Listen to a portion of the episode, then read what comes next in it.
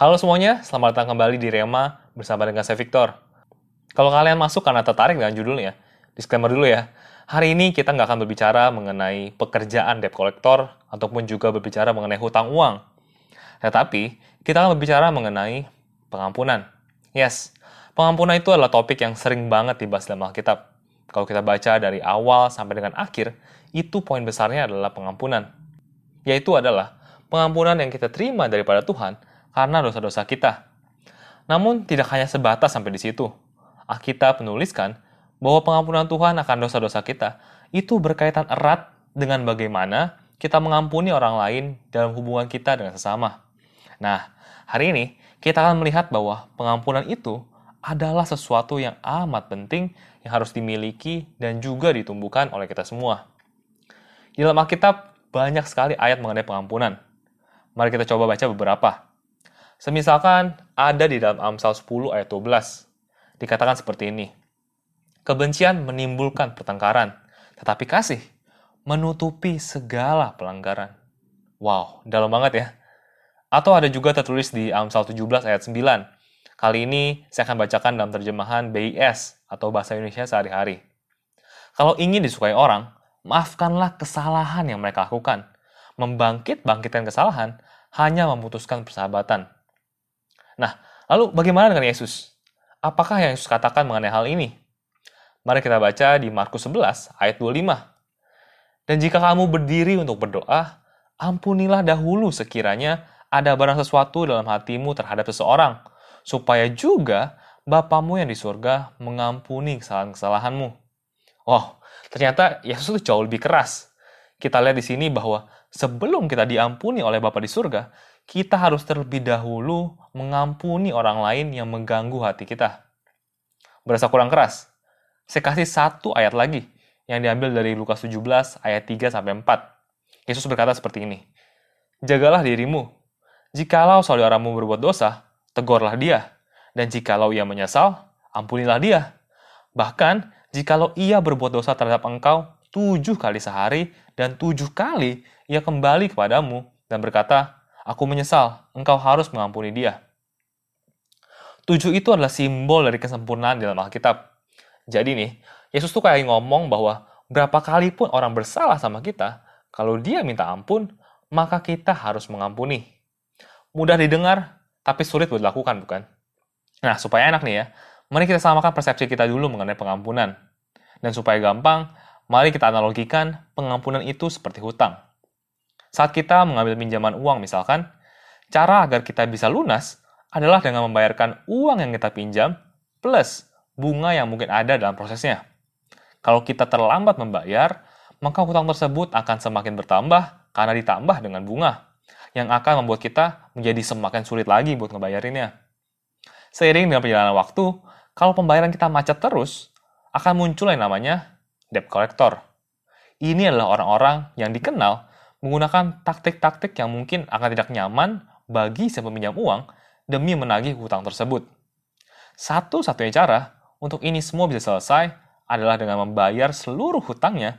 Dengan itu, maka kita akan dianggap, tanda kutip, diampuni. Nah, sering kali kita melihat bahwa hubungan kita dengan orang lain itu dalam kacamata hutang dan piutang. Di mana saat seseorang itu berbuat baik sama kita, kita merasa kita tuh berhutang sama dia. Dan sebaliknya, kalau ada orang yang menyakiti kita, misalkan baik secara mental, fisik, sosial, ataupun juga mungkin spiritual, kita melihat bahwa dia itu berhutang sama kita. Dan semakin lama kalau dia tidak minta maaf atau menyesal, kita semakin akan memberikan bunga yang membuat hutang itu semakin bertambah. Dan hal ini ditunjukkan dengan cara interaksi kita sama dia.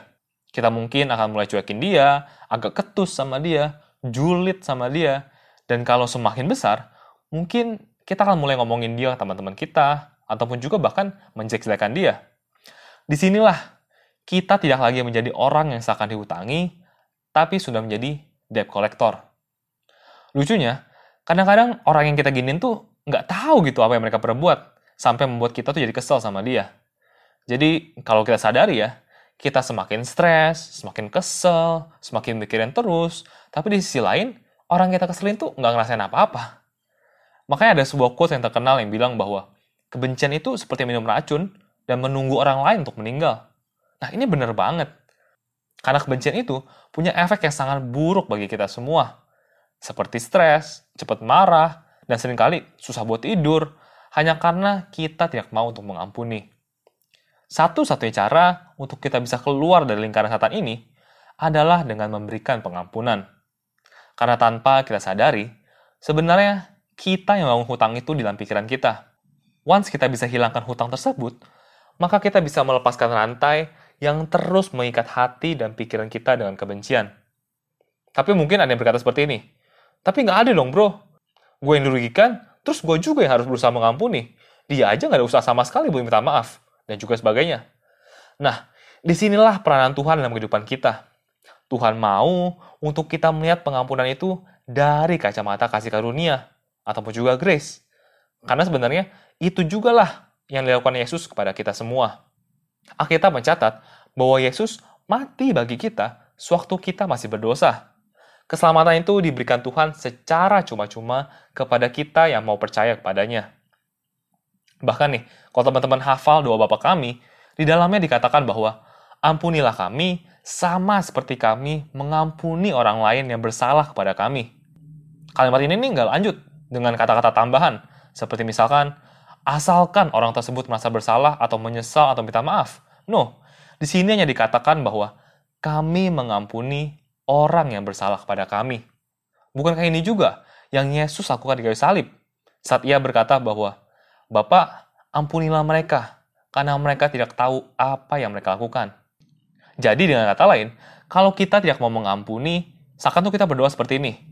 Jangan ampunilah kami sama seperti kami tidak mau mengampuni orang yang bersalah pada kami. Apakah ini yang kita semua mau? Tidak diampuni oleh Tuhan? Tentu tidak, bukan? Jadi, hubungan dengan Tuhan baru kita bisa lihat dengan jelas dan juga jernih saat kita memiliki hubungan yang jelas dan jernih juga dengan orang lain. Kesalahan orang lain tidak perlu merubah siapa diri kita. Kesalahan orang lain itu mendefinisikan siapa dia, bukan siapa kita.